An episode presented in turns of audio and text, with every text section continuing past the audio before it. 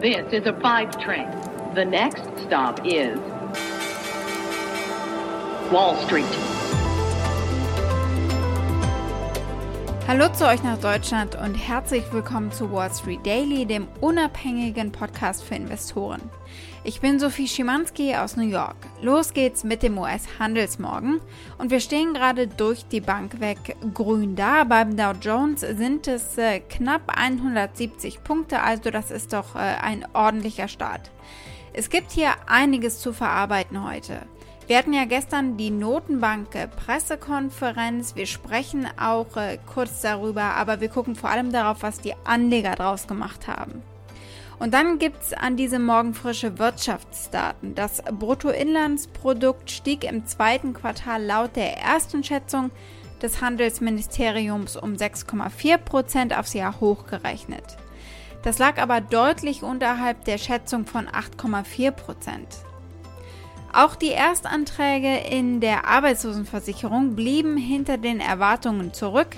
Die 400.000 Erstanträge lagen dann doch über den Erwartungen von 380.000. Gucken wir auch zu euch rüber nach Deutschland. Die jährliche Verbraucherpreisinflation hat sich im Juli stärker als erwartet beschleunigt. Die deutschen Verbraucherpreise stiegen im Juli sprunghaft an auf 3,8 Prozent im Vergleich zum Vorjahresmonat. Damit liegt die Inflation auf dem höchsten Stand seit 1993.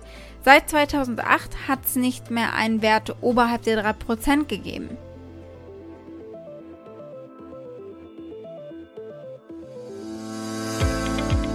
Wir blicken zur Börse. Dort beschäftigten sich die Analysten mit den jüngsten Beschlüssen der US-Notenbank Fed. Die US-Notenbank hatte gestern getagt. Die amerikanische Notenbank gestern mit dem erwarteten, wir bleiben bei unserer Linie. Sie bleiben bei den niedrigen Zinsen, sie bleiben bei den Wertpapierankäufen, aber sie haben angedeutet, dass sie mittelfristig ihre Geldpolitik leicht straffen will. Die Meinungen gehen da sehr weit auseinander. Wir haben diejenigen, die beschwichtigen.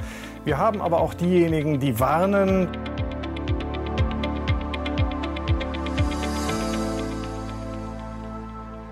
Unsere Themen heute. Wir blicken auf die Notenbank-Pressekonferenz, vor allem aber auf die Marktreaktion.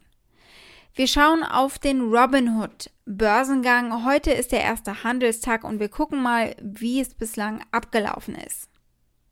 Es gibt äh, Amazon-Ergebnisse nach der Glocke und wir gucken uns äh, mal an, äh, welche Punkte besonders spannend werden und bereiten uns vor. Wir sprechen kurz über die Facebook-Ergebnisse und schauen aber vor allem, was den Anlegern hier die Laune verdirbt und warum die Aktie aktuell fällt.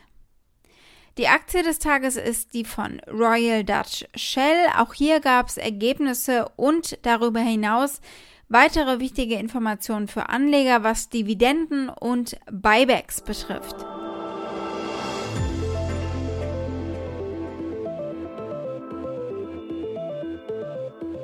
Wir gucken als erstes auf die Marktreaktion nach der Pressekonferenz der Notenbank. Die Fed lässt die Zinsen ja da, wo sie sind und ebenso das Anleihekaufprogramm. Notenbankchef Jerome Powell sagte, sie haben noch keinen substanziellen Fortschritt gesehen. Gucken wir mal, was Anleger da so rein interpretiert haben. Der Hinweis, dass es überhaupt Fortschritte gegeben habe in Sachen Beschäftigungs- und Inflationsziele der Fed, wurde aber schon als Hinweis darauf gewertet, dass eine Änderung der Geldpolitik, insbesondere in Bezug auf die monatlichen Anleihekäufe, bevorstehen könnte. Hier hört ihr mal, wie sich Paul auf rohen Eiern bewegt und sagt, ja, es hat Fortschritte gegeben, aber die Delta-Variante macht ihn Sorgen und auch die Tatsache, dass das Impftempo abnimmt. Also die Notenbank ist allzeit bereit und lässt sich trotzdem Zeit. Jerome Paul. We expect to maintain an accommodative stance of monetary policy until these employment and inflation outcomes are achieved. The effects of the pandemic on the economy have continued to diminish, but risks to the economic outlook remain. Progress on vaccinations has limited the spread of COVID 19. However, the pace of vaccinations has slowed, and the Delta strain of the virus is spreading quickly in some areas. Continued progress on vaccinations would support a return to more normal economic conditions. Die Renditen von Staatsanleihen stiegen in Erwartung der Ankündigung leicht an, also davor, sind aber danach leicht zurückgegangen. Im regulären Handel fiel der Dow Jones um 127 Punkte etwa. Der S&P 500 beendete die Sitzung nur wenig verändert und der Nasdaq Composite kletterte sogar leicht an.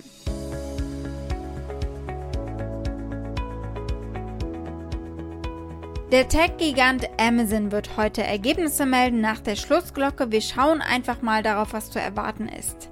Erwartet wird ein Blowout Quarter, also ein sehr starkes Quartal. Für das Juni-Quartal hat der Technologiegigant selbst einen Umsatz von 110 bis 116 Milliarden US-Dollar prognostiziert, mit einem Betriebsgewinn von bis zu 8 Milliarden US-Dollar. Das will die Wall Street in ihren Analysen auch so sehen. Sie hoffen und schätzen auch, dass Amazon 57,3 Milliarden US-Dollar an Online-Umsätzen verbucht hat. Ein Plus von 25 Prozent wäre das. Und das könnte auch genauso kommen. Aber ich finde es ganz spannend, mal zurückzublicken, was Analysten und Marktbeobachter sagen, wie hier zum Beispiel Henry Blodgett, der CEO von Insider, das hat er nach dem ersten Quartal hier über Amazon gesagt. Nämlich, dass er einen Peak, einen Höhepunkt sieht in der Zukunft, wenn sich die Wirtschaft normalisiert. I do think it would be unrealistic to think that when all the stimulus runs out and the economy gets fully back to normal, we won't see some adjustment at Amazon and other companies. But we'll also probably hit a peak of it within the next six months or so. And then the question is what happens on the other side. I mean, things are just extraordinarily strong now, certainly in advertising. We saw this with tech.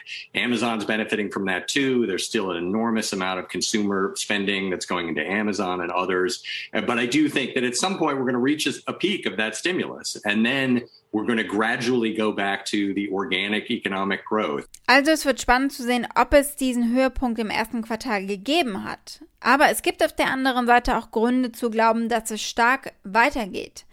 Zum einen hat Amazon die Erwartungen seit Beginn der Pandemie in jedem Quartal übertroffen. Ein weiterer Grund ist, dass die Konkurrenten von Amazon bereits äh, solide Zahlen gemeldet haben. Shopify zum Beispiel, das ist wohl einer der wichtigsten Konkurrenten des Unternehmens im Bereich E-Commerce, verzeichnete im Juni-Quartal besser als erwartete Ergebnisse und stellte fest, dass anhaltende Trends im E-Commerce, im Onlinehandel also, und äh, die Tatsache der US-Stimulus-Checks in März und April die Einnahmen über die Erwartungen hinaus angekurbelt haben. Starke Berichte von Alphabet, Snap und Twitter deuten darauf hin, dass Amazon ein beschleunigtes Wachstum in dem Werbegeschäft verzeichnen könnte. Und die Stärke im Cloud-Geschäft bei Microsoft verheißt Gutes für Amazon Web Services. Das ist natürlich der Cloud-Anbieter von Amazon.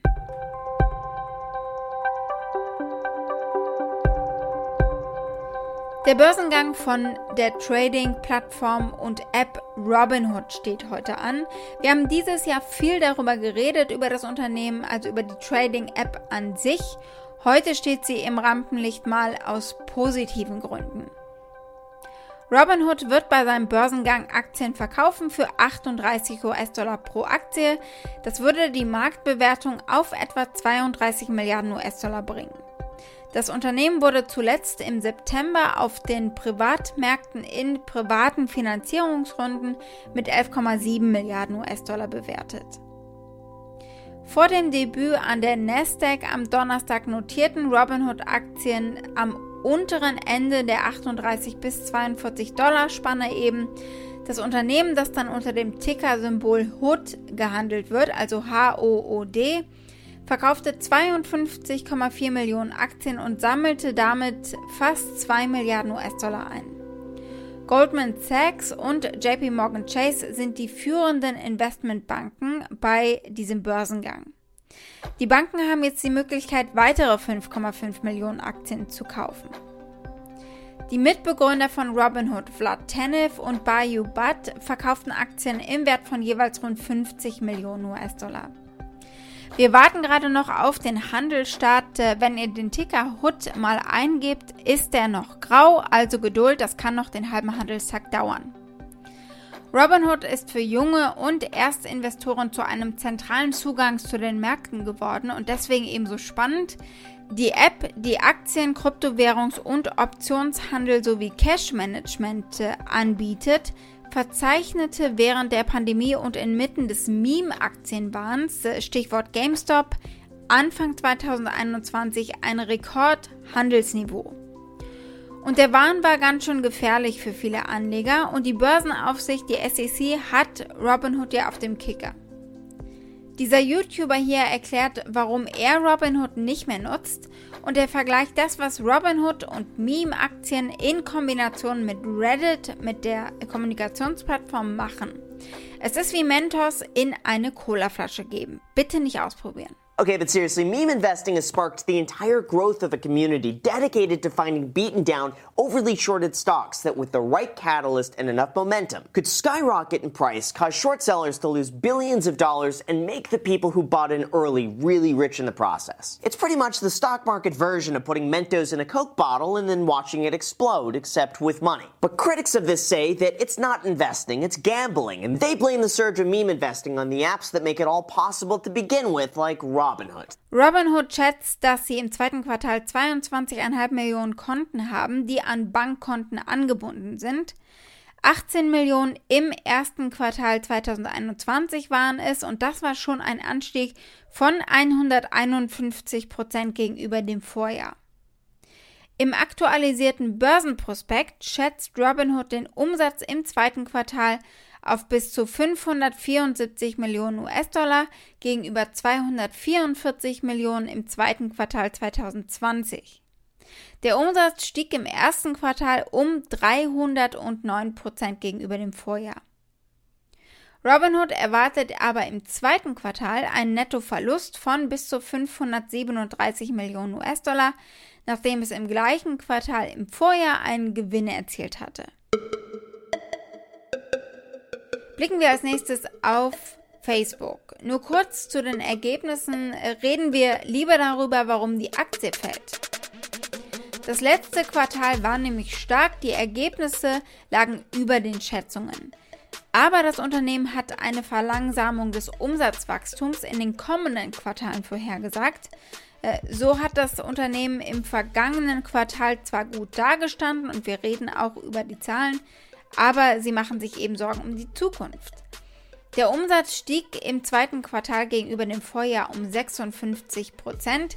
Das war das schnellste Wachstum seit 2016 und hat sich auch nochmal äh, beschleunigt im Vergleich zum Vorquartal. So, und nun kommt der Blick äh, auf das Aber. In Bezug auf die Prognose für die zweite Jahreshälfte erwartet Facebook, dass sich, Zitat, die Wachstumsraten des Gesamtumsatzes im Jahresvergleich deutlich verlangsamen werden. Facebook hatte im Quartal außerdem gleich mehrere Auseinandersetzungen mit Washington. Die FTC, die Federal Trade Commission, hat bis zum 19. August noch Zeit, ihre abgelehnte Kartellbeschwerde anzupassen und neu zu stellen. Also da ist äh, das Warten und Bangen noch nicht vorbei. Facebook geriet außerdem Anfang diesen Monats unter Druck der beiden Regierungen, weil sie nicht genug getan haben, um Fehlinformationen über Impfstoffe zu stoppen. Präsident Joe Biden sagte sogar, dass sie Menschen töten mit diesen Fehlinformationen. Das hat er aber nochmal klargestellt in einer Pressekonferenz im Weißen Haus. Er meine die Leute, die diese Fehlinformationen teilen.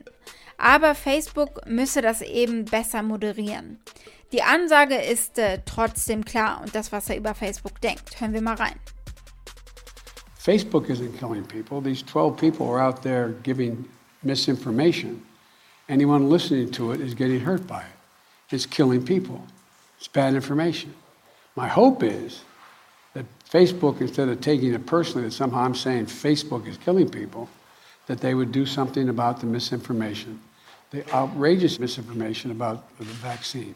Die Facebook-Aktien, die kürzlich eine Marktbewertung von über einer Milliarde US-Dollar überstiegen haben, fielen während des nachbörslichen Handels an der Börse um 3,5 Prozent und dieses Minus ist äh, immer noch etwa genauso groß und liegt bei 3,5 äh, Prozent.